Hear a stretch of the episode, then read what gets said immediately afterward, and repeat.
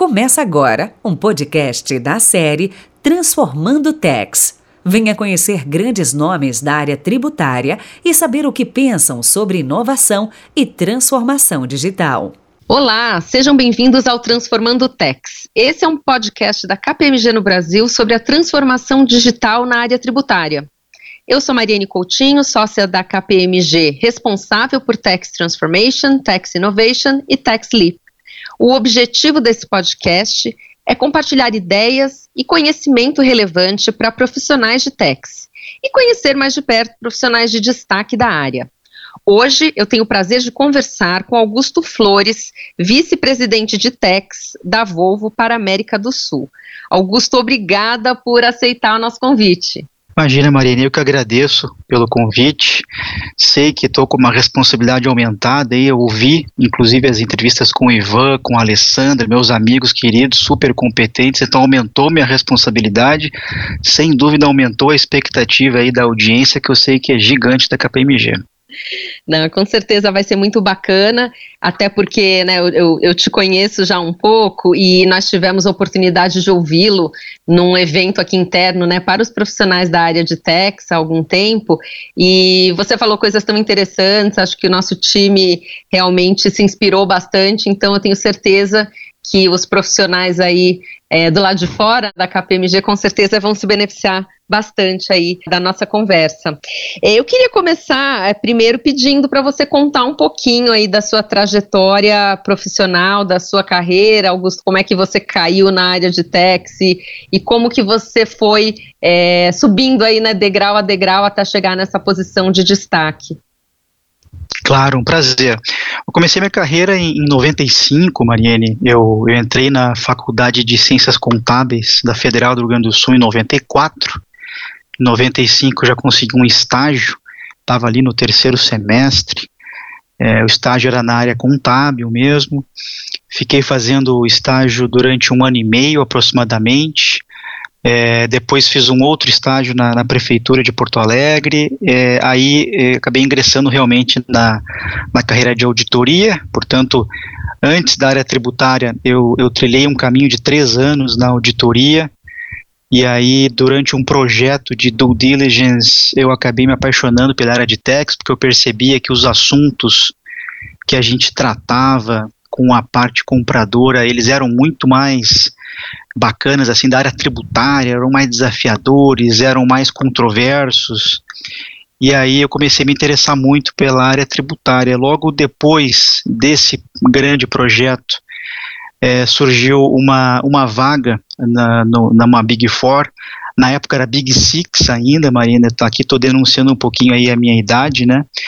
É, e eu ingressei, portanto, né, nessa empresa lá em 99 e comecei minha carreira de tax depois de três anos de auditoria. E aí passei mais dez anos na área tributária, uh, já Big Four, né, uh, uma outra Big Four, e em 2009 é, eu fui convidado é, para participar de um processo para ingressar numa grande montadora do Paraná, e, e, topei o desafio, acabou dando tudo certo. Foi a ocasião na qual eu me mudei. Eu, eu sou gaúcho de Porto Alegre, na época mudei para Curitiba. É, fiquei três anos é, nessa montadora. Surgiu um, depois um grande projeto de um, um Greenfield aqui no Paraná também. É, fui convidado e acabei aceitando o desafio já na, na posição de diretor. E foi muito bacana porque teve todo o desafio de implementação de sistemas, SAP, RP e, e tudo mais, interlocução muito forte com ao mesmo tempo com Estados Unidos, com Holanda e também com indianos que, que implementavam SAP na empresa, aprendi bastante. Depois eu, eu tive uma passagem por São Paulo, aproximadamente dois anos, dois anos e meio em São Paulo, numa, numa empresa do segmento do agronegócio, uma grande uma, uma grande trading company, trabalhei numa divisão de sugarcane, também na área tributária, como head da parte estratégica de, de tax, e, e aí surgiu em 2017 uma oportunidade na Volvo Volvo sempre foi muito reconhecida por ser uma, uma grande empresa assim para trabalhar, uma empresa com um bom ambiente, com, com boas perspectivas, muito elogiada, com uma boa retenção assim de talentos. E aí eu, eu resolvi encarar o desafio, na época como, como head de tax planning. Depois, início, de 2019, ali, eu assumi a área toda. É, depois de um projeto de carve-out que a gente fez, eu assumi a área toda. E cinco meses depois, em maio, eu, eu assumi a América do Sul, já na condição de, de, de vice-presidente. Então, é lógico que falando um pouquinho de, de trajetória é, de carreira, um pouco isso, é, eu também complementei meus estudos acadêmicos, acabei fazendo alguns cursos depois disso, fiz cursos de International Tax na, na FIPECAF, fiz curso também no INSPER, é, estudei em Leiden também, International Tax, e atualmente estou fazendo um mestrado é, na área de, de gestão das organizações, liderança e tomada de decisão na, na Federal do Paraná. Durante todo esse tempo, Mariane, eu, sempre costumo dizer assim que as pessoas perguntam, né, e, e, e gosto muito assim desse tipo de bate-papo porque lá atrás eu é, eu acho que eu aprendi muito com isso, né? Poxa, como é que como é que chega aqui, né? Eu acho que é, primeiro lugar é você saber tratar com gente, né? Você participar de bons times, ter bons líderes, aprender o que fazer, aprender o que não fazer. Isso tem muito com empatia, né? Tem uma questão, uma segunda questão que eu sempre destaco que é a curiosidade. Né, eu acredito muito que o, que o mundo não é, é não é de quem faz, não é de, que tem, de quem tem as respostas exatamente, né, mas de quem faz boas perguntas. Então acho que a curiosidade é um, é um ponto super importante. Tem um terceiro ponto que eu sempre lembro, eu chamo ele de gestão dos estressores, né? A gente tem que escolher batalhas. A nossa energia ela é finita e então eu preciso realmente focar nas coisas que eu tenho controle, né? Eu gosto muito do viés assim de comunicação, eu chamo de comunicação significativa.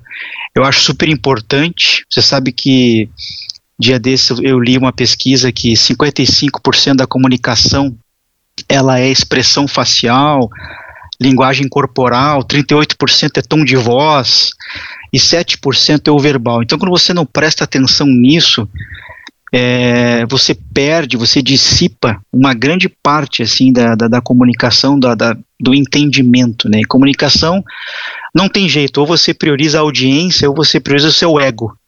E eu acho que quando a gente trabalha numa área tão complexa quanto a nossa, a gente deveria sempre prestar atenção na audiência. Quando você faz uma reunião com um comercial, você pode ligar, usar um tipo de linguagem. Quando é com supply chain, outra linguagem, o jurídico ou o investidor internacional. Então isso faz toda a diferença. E eu fecho, assim, um ponto que eu, que eu gosto muito, eu acho assim que a gente jamais tem que defender nossas limitações. É, eu tenho certeza que eu tenho muita coisa para corrigir ainda, para aprender, e, e, eu estou aqui para seguir aprendendo, seguir me divertindo. E acho que esses pontos assim somados eles são como catalisadores para você ter uma trajetória sólida que te permite, inclusive, é, sonhar né, com, com, com próximos passos no futuro. Nossa, muito bacana. É, eu, eu, tenho uma dúvida aqui. É, como é trabalhar numa empresa de origem sueca? Né? Eu não sei se toda a sua liderança corporativa fica na Suécia ou como é a estrutura, mas tendo atuado também aqui na KPMG muitos anos no International Tax, né, eu trabalhei com empresas aí de vários países e a gente percebe muito essa diferença cultural, né, de trabalhar com um americano, com um alemão, com um japonês. Como é essa experiência de trabalhar numa empresa sueca, se é que você vê algo muito diferente? Olha, eu, eu tive essa experiência, né? Trabalhei muito com, com norte-americanos, trabalhei com franceses, trabalhei com japoneses, com suíços, trabalhei com holandeses e durante todo esse período sempre foi um aprendizado.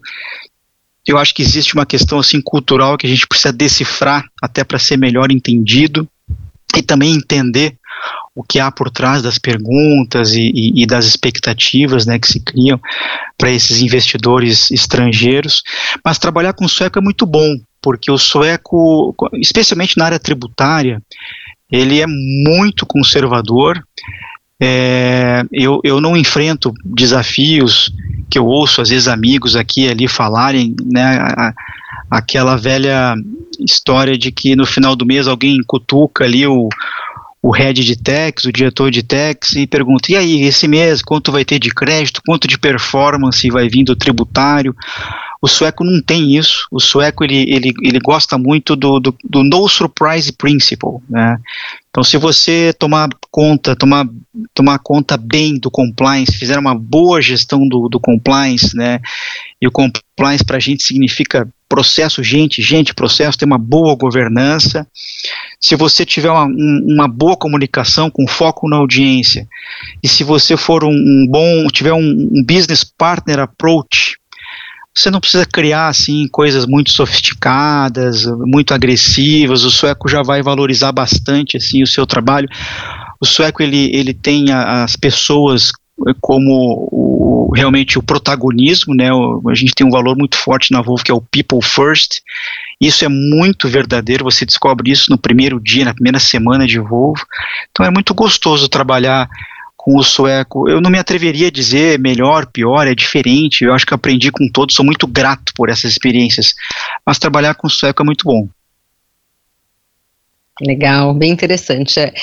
Eu também estava aqui é, lembrando, né, que quando a gente teve uma conversa lá no, no passado e era é, muito focada nessa questão de como a gente se atualiza, é, como a gente se mantém, né, bem atualizado, bem informado, como é que a gente aumenta o nosso repertório, que é algo fundamental nos dias de hoje, né? E eu sei que você gosta muito de ler, né? Esse é um é um hobby seu aí. É, eu, antes de, de, falar um pouco aqui das leituras, porque eu tenho aqui algumas, alguns comentários mais específicos, mas eu queria saber se você é um fã do livro é, físico, se você já migrou para o digital, se você escuta os audiolivros e se você é um adepto, por exemplo, daqueles aplicativos que resumem os livros, né? Conta um pouquinho aí como é que é essa, hoje, né, mais atual, sua experiência de leitura. Eu, bom, eu sou um, um leitor inveterado, assim, eu, eu leio, eu chego a ler dois, três livros ao mesmo tempo, né, eu, nesse período que eu morei em São Paulo durante dois anos e meio, é, eu andava com um livros, por exemplo, é, Snowball, né, do Warren Buffett, é um livro que deve pesar 5 quilos, né, eu andava com, eu fiz uma releitura depois de 20 anos da Lanterna na Popa, do Roberto Campos, são livros gigantes, então isso me fez migrar, assim, para o Kindle, não totalmente, mas eu já, eu comprei um Kindle, pelo menos assim, aeroporto, viagens, assim, eu, eu, férias, eu gosto de levar o Kindle, não abro mão do livro físico, continuo comprando bastante livro físico. É, gosto também de, de, de áudio, é, né, ouço bastante podcasts. É, não gosto muito daqueles que interpretam livros, porque eu gosto de ter a minha visão sobre as coisas que eu leio, realmente, eu, eu gosto de, de, ler, então, assim, resenhas, assim, eu leio um pouco menos, então minha leitura, ela é muito focada em livros, revista, leio também bastante, e jornais, eu, eu começo o dia aí lendo ali três, quatro jornais eh, antes de começar realmente a trabalhar. E, e, a, e, a, atualização, obviamente, quer dizer, a nossa profissão ela demanda muito isso, né, de, de você estar tá sempre antenado. Acho que tem muito essa questão da humildade. Eu, eu gosto muito da fonte primária, Mariene, eu gosto da lei. É, então, o meu exercício sempre é a lei, e aí eu faço um bom exercício de hermenêutica, eu tento é, decifrar ali se tem alguma coisa regulamentada ou que falta de regulamentação, aí depois eu passo para um exercício ali de, de doutrina, quando é possível, nem, nem sempre a gente tem a doutrina já tão fresca quanto a, a fonte primária, e depois eu, eu não abro mão de, de fazer duas, três ligações, ligar para amigos, é, contratar consultores. É, não tenho né, a pretensão de ter o monopólio do, do bom entendimento. E aprendo muito, sim, com essas interações com, com colegas aí de mercado e, e que muitas vezes trazem visões que eu não consegui ter numa primeira análise. É, eu acho que eu sou um pouco como você, assim, é, no sentido de, de ter diversa, diversas plataformas, e eu acho que isso ajuda muito. É, você foi perfeito, né? Você, eu tenho também um Kindle, e quando você está é, viajando e está carregando aquele livro pesado, e aí fica, inclusive, difícil de levar mais de um, isso ajuda muito. Então, essa portabilidade, essa facilidade, né, de você estar tá também, de repente, ouvindo um livro enquanto você corre, enquanto você está fazendo uma atividade física, acho que isso é muito bacana. Mas eu, eu também percebo que as pessoas têm lido cada vez menos é, por conta da distração, né, porque hoje a gente tem tantos estímulos, né, a própria questão dos, dos aparelhos eletrônicos e, né, e todos os aplicativos, tudo, todas as mídias, tudo que vem é, em cima disso. É, você consegue lidar bem com isso, ou seja, você precisa se policiar é, para dedicar um tempo de qualidade para a leitura? Ou é uma coisa que você gosta tanto que você automaticamente despreza todo o resto e coloca em segundo lugar? Eu tenho atuado muito assim com um conceito que eu aprendi não faz muito tempo num exercício de mentoring que eu fiz, que é a roda da vida. A roda da vida ensina você a ter uma, um equilíbrio, né? Então, existe toda um, uma questão assim profissional, pessoal, família, saúde, esporte, é, questão intelectual, filantrópica, espiritual, né? Então realmente eu procuro ter assim slots do meu dia. A, a minha leitura de de manhã cedinho é jornal, é, tomando café, lendo algumas, algumas notícias que eu sei que vão me impactar durante o dia, ou alguém vai me perguntar sobre aquilo, e, e, e os livros só ficam mais para na hora que eu vou para a cama, eu procuro me distanciar um pouquinho ali do, do digital, e, e aí eu abro um livro e tento e, aí eu tenho meia hora, uma hora, uma hora e meia, às vezes duas horas lendo, mas é mais na atividade à noite. Final de semana leio um pouquinho mais, eh, nas férias leio um pouquinho mais, mas eu preciso sim, né, tentar manter sempre esses pratos assim rodando. Ele, isso não é, não é, não é um exercício fácil para mim, nunca foi sempre que eu deixo de prestar atenção nesse equilíbrio, eu, eu percebo que eu estou deixando alguma coisa para trás, que não é legal.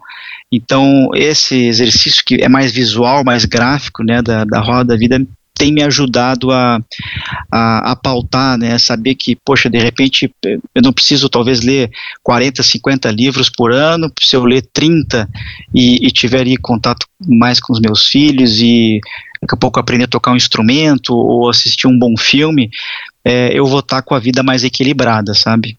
Com certeza, 30, inclusive, você colocou uma régua aí bem alta, viu? Eu vou dizer que muita gente que vai escutar aqui o podcast vai fazer as contas de quantos livros está lendo aí por ano, vai ficar é, triste de estar tá bem longe dessa meta. Eu sei aqui de alguns livros que você leu recentemente e são livros incríveis, mas tem um aqui que me chamou a atenção, porque ele, digamos, você falou, né, da coragem de ser imperfeito, da Brené Brown. Eu sou super fã da Brené Brown, eu não sei se você já teve a oportunidade de ouvir o podcast dela, ela tá com um podcast incrível. Eu escutei recentemente um episódio dela com o Barack Obama, inclusive, para falar sobre o, o, novo livro dele, né? Que é um livro que eu estou lendo, também é um livro é, é um livro grande. Ele até fala que é o primeiro volume, ele não conseguiu contar tudo o que ele queria. O livro já estava muito grande, ele parou, então lançou esse primeiro, essa primeira primeiro volume. Depois ainda vai ter uma continuação.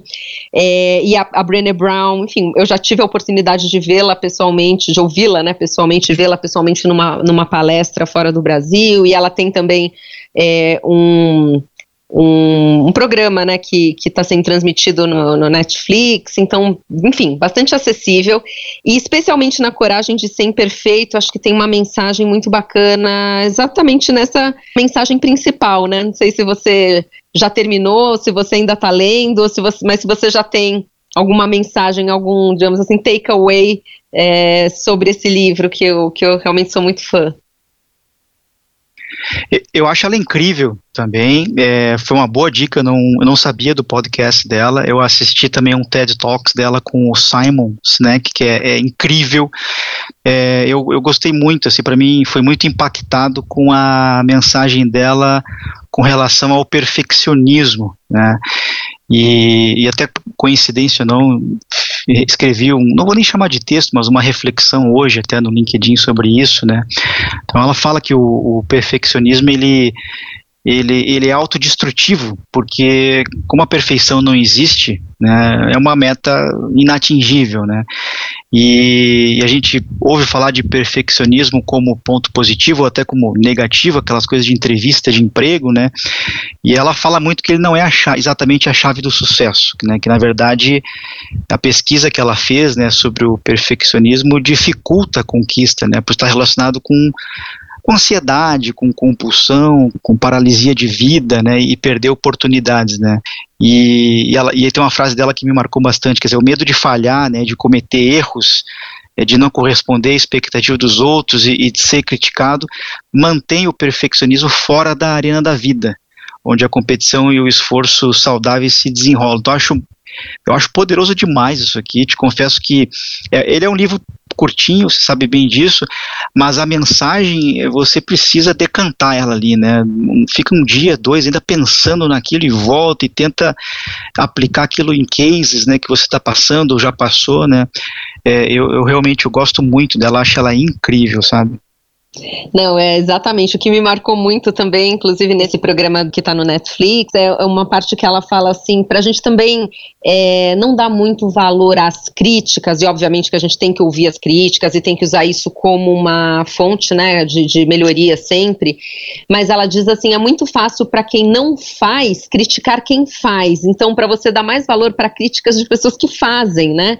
Porque é, a partir do momento que você faz, você se expõe, né? E a hora que você se expõe, você teve aquela coragem e você está de alguma forma numa situação mais frágil, quer seja começando uma coisa nova, quer seja né, se expondo para um público maior, é, é, claro que você está mais sujeito à crítica do que aquela pessoa né, que está quietinha, não arrisca, não se expõe, não compartilha as suas ideias e, e não tenta nada diferente. Né? Então, acho que isso, como uma dica prática para quem está fazendo alguma coisa nova, quer seja aquela pessoa que vai falar em público pela primeira vez, fazer uma palestra para um grupo grande, ou como você disse, escrever né, um artigo e expressar a sua opinião, enfim, tem diversas formas aí da gente é, assumir esses riscos, né? E ter essas mensagens, acho que ajudam bastante, né? É, sem dúvida. Imagina ainda na nossa área, né? Na área tributária, alguém almejar, né, chegar à perfeição, assim, infelizmente não existe, né, aquela empresa que faz tudo certinho. É, a gente gostaria muito de ter o poder ou a capacidade de interpretar tudo corretamente, mas a gente sabe que a legislação brasileira ela permite diversas interpretações. Então, ela, ela tem me ajudado essas mensagens, tanto do, do a coragem de ser imperfeito quanto o mais forte do que nunca, que é um outro livro dela, tem me ajudado muito, assim, a a, a, levar essa rotina pesada, né, que é a rotina profissional, de uma forma mais suave. Muito legal. Bom, vamos lá. Eu queria agora entrar aqui no tema né, de Tax Transformation. Eu gosto de começar com essa pergunta do que é o Tax Transformation para você. O Tax Transformation, para mim, é a gente conseguir encontrar um mecanismo de, de fazer com que atividades rotineiras, repetitivas, elas possam ser feitas de uma forma mais inteligente, mais automatizada e que a gente possa é, reduzir horas e, portanto, custos com isso aí. E, e tornar analistas verdadeiramente analistas. A gente poder trabalhar, por exemplo, com com, com BI, a gente poder trabalhar com cenários, a gente realmente poder ser cada vez mais um parceiro de negócios. Então, é, esse é mais ou menos o conceito assim que eu tenho de, de de Text Transformation. A gente trabalha aqui é, na Volvo em, em, três blocos, a gente trabalha no, num bloco mais voltado a, a, a, realmente a rotina, né, aquilo que é rotineiro e repetitivo. A gente também tem trabalhado num bloco que é um bloco mais afeito a double check, então ele, ele faz isso, né, os sistemas eles fazem isso com muito mais eficiência do que a gente.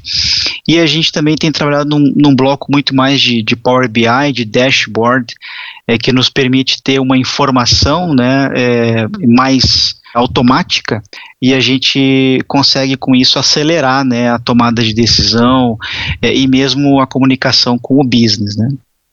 Eu achei bem interessante essa forma de vocês é, dividirem, né, no rotineiro, o, o, double check e a parte de, de analytics. É, como que você dividiria os esforços de vocês nesses três pilares? Tem um que demanda mais esforço do que o outro? Você vê um mesmo grau de importância nos três? O analítico é para onde a gente mais quer caminhar. É, eu, a gente tem aqui algumas, algumas metas de ter, é, num dado momento aí, o que a gente costumou chamar de tax metrics, a gente poder saber né, tax burden, né, a carga tributária dos nossos produtos, ou pelo menos fazer um pareto e a gente ter a carga tributária exata ali dos nossos principais 20, 30 produtos, e isso também numa, numa perspectiva de estado por estado, é, ter uma ideia, por exemplo, em que medida a substituição tributária me maltrata aqui e me ajuda lá, ou a importação aqui seria melhor do que lá, é, acaba pegando ali alguns conceitos até de site selection, e a gente também leva isso para um, um, um outro é, fator aqui para a gente que é super importante para nossa atividade, que é a questão do transfer pricing, né? O, e a gente chama de transfer pricing metrics. Então a gente ter efetivamente aquilo que seria uma fair margin, né, por países, a gente aí está bem atento né, nesse alinhamento com, com, com o OCDE, a gente saber é, poder ter um margin allocation né, entre os part numbers para poder é, fazer a nossa compensação aqui interna, já que a gente sabe que é, feito o estudo, né, a gente não consegue fazer isso, então fazer antes, poder discutir antes, né, o, o margin allocation, é, tanto na ponta da importação quanto exportação, a gente chama isso internamente de tax equalization, você observar tanto a margem dos produtos e também escoar isso para países, aqui na região a gente tem, né, por exemplo, países tributando a renda a 37%, a 34%, a, a 25, a gente tem situações da margem efetiva que podem mudar esse jogo, e, e tudo com atenção ao, ao, chamado tax fair share, né, todas essas, essas ações de BEPS que estão acontecendo. Então, é, eu, eu diria assim que as, grande parte dos nossos esforços tem caminhado para para essa, essa direção. Né? Todo o resto acaba sendo mais uma consequência de você ter o, o reporting, eu sempre digo assim, poxa, por que, que todo mês eu preciso de alguma forma preencher ali um reporting, né? Será que eu não, não tem nada que eu poderia usar que, que, que fizesse uma leitura se isso, então aquilo, né?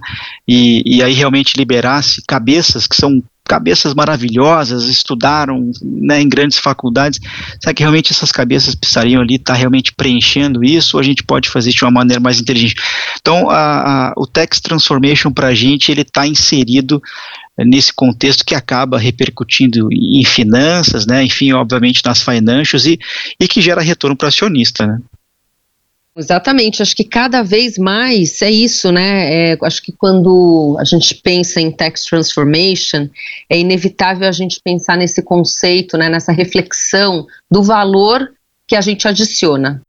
Então, dentro de um, de um business, qual o valor que a área de tax pode adicionar? Qual a melhor forma de usar aqueles recursos humanos que eu tenho, né, e de, e de todo, toda a estrutura que eu tenho é, a favor do negócio, né, e obviamente que quanto mais é, tempo a gente estiver liberando para trabalhos mais analíticos, né, mais é, valor a gente agrega, né, com certeza. Agora, tem sempre essa, é, é uma discussão muito grande também sobre uh, mindset, perfil do profissional, cultura, comportamento e o lado da tecnologia em si. Como é que você vê esse equilíbrio, né? O quanto ali quando você está tomando as suas decisões é, na gestão da área, é, estruturando, né, os seus processos e a sua estratégia, quanto que você vê da importância desse equilíbrio, né? De quanto de tecnologia você põe, mas das pessoas que vão, digamos assim, pilotar aquela tecnologia, né? Isso é super importante, porque me remetem a dois conceitos caríssimos, assim, para mim, né, pela ordem, assim, o primeiro deles, eu falei aqui do people first, é, humanidade, né? É, eu sei que, que os robôs e os sistemas eles vão me ajudar, me ajudam, eles me levam para um outro patamar, mas eu nunca esqueço que, que robôs não sonham. Né, eu tenho que ter pessoas por trás comandando aquilo ali, sabendo onde é que querem chegar. Então acho que humanidade assim é um conceito super importante que tem que estar presente. A gente não, não pode é, delargar isso só para só para tecnologia. A gente tem que saber onde quer chegar e como chegar. E uma outra situação, lógico, é, quando a gente fala assim do perfil, né, dos profissionais, a questão assim da durante muito tempo e ainda hoje a gente vê muitas pessoas falando em resiliência. E eu é, fã que sou né do, do Taleb né escreveu grandes livros a lógica do cisne negro o antifrágil eu gosto muito do conceito da antifragilidade né que você enfrentar desafios assim e, e, sair melhor, né? Quer dizer, é, é, coisas que se beneficiam do caos, né? Ou se beneficiam com o caos. Então, a, a própria, a própria pandemia é um exemplo, né? A gente lá em fevereiro, março, tinha uma situação, apareceu toda essa pandemia para a gente enfrentar. No começo ali era desesperador, feliz daqueles que conseguiram, né, aquela coisa de não desperdiçar uma crise. Poxa, então eu vou ganhar mais tempo com a família, mais tempo para estudar. Eventualmente, quem está em São Paulo não gasta mais aquelas duas ou três horas no trânsito e podem usar em outras coisas. E, e aí sair disso aqui tudo, depois da vacina, melhor. Olha, eu consegui estudar, eu consegui me aprimorar, eu consegui aproveitar mais a família, eu consegui aprender a tocar um instrumento, né? Então, eu gosto muito, assim, desses dois conceitos, assim, é, que é essa questão da humanidade fragilidade e da antifragilidade. Acho que dá uma combinação vencedora.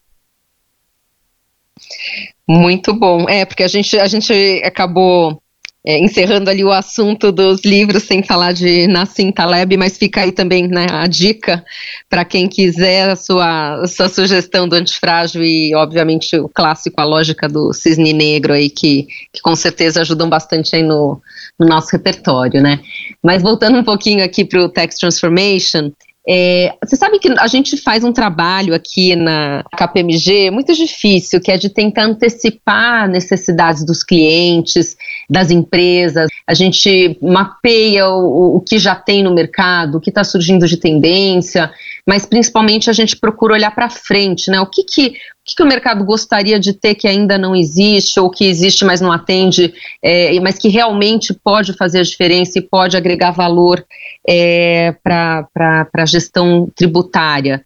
É, se eu te perguntasse isso, né, o que, que você me responderia? O que, que você gostaria de ter hoje como ferramenta, como inteligência, enfim, dentro dessa linha de tecnologia em techs, o que você, do que você sente falta? Vocês já estão me ajudando bastante, né, Mariane? É, é, é, somos clientes né, de vocês né, na, na área de, de transfer pricing e acho que tem sido um, uma grande trajetória aí, a gente está construindo muita coisa juntos e abrindo os olhos para outras coisas, né? É incrível como uma, um assunto como transfer pricing, sendo uma linha vai da apuração do imposto de renda, ele pode impactar tanto o negócio, né, e, e, impacta customs, e impacta indiretos, e impacta o preço de venda, impacta a maneira como eu compro, impacta a logística. Então é um, é um pouco é, dessa, dessa tríade aí que eu, que eu comentei anteriormente do, do Tax Metrics, isso passa também por eventualmente por, por classificação fiscal, por por, por discutir né, questões assim de, de preço de produto, custeio de produto e como é que está a carga tributária nisso. Essa segunda situação que é do transfer pricing, que você, a gente já está, né, acho que trabalhando e bem nisso e assim os resultados eles já estão aparecendo, incrível. E essa situação de, de reporting, eu acho que a experiência de vocês com outras grandes multinacionais, né, que, que sofrem com as mesmas dores e que precisam reportar é, mesmas informações, como uma nominal tax rate, uma effective tax rate, é, enfim, é, tax due, etc., né, e forecast, a gente ter algo assim mais automatizado, né, que a gente possa ter um sisteminha, fazendo essa leitura simples é, que, que, eu comentei, né, quer dizer, se isso, então aquilo, é, ajudaria barbaramente. Eu consigo ver aí muito valor nessas três frentes, assim, e realmente é um, é um sonho de consumo. É isso aí, a gente tem investido bastante também aqui do nosso lado em toda essa questão do, do analytics, porque, é, bom, primeiro que o valor aí que a gente pode extrair desses dados realmente é um valor muito é, relevante, mas também porque a jornada não é uma jornada fácil, né? Quando você resolve explorar esse tema é que você vê como é complexo, né? Porque você tem toda a questão de infraestrutura, de armazenar os dados, de organizar os dados, né? você tem a, as próprias ferramentas, né? As plataformas, como é que eu extraio esses dados e trabalho com os dados da melhor forma. E tem esse principal elemento que eu, que eu diria que é o elemento humano, né? Eu adorei isso aqui, robôs não sonham. Anotei aqui, viu? Vou, acho que eu vou mandar fazer uma placa para o meu caminhão. Gostei bastante. Mas é de realmente ajudar né, os nossos profissionais e nós mesmos, né, passarmos a pensar de uma forma mais analítica em cima dos dados, né? Então, quem trabalha com consultoria tributária, claro que, que sempre tem que fazer né, a interpretação da legislação, o caso prático, tomar decisões, mas você olhar para dados e, e pensar em, em quais insights você é, foca, né, quais os insights que podem ser gerados a partir da análise daqueles dados, que valor que você vai é, gerar a partir daquelas conclusões, isso parece ser uma tarefa fácil, mas não é, né, a gente faz muito isso aqui no, do nosso lado, com os nossos profissionais, a gente tem uma provocação muito grande sobre isso, mas cada vez mais a gente percebe que o resultado é muito melhor quando a gente faz isso junto com as empresas, né? Porque aí sim é, a gente está falando com quem vai de fato ver valor na, naquele resultado, né? Com certeza, com certeza. É, é, é super importante ter essa. E, e, vocês têm muito isso, né? Eu, eu, de vez em quando, recebo ligações de vocês em que as pessoas perguntam, então, mas o que, que você gostaria de enxergar, né, aqui?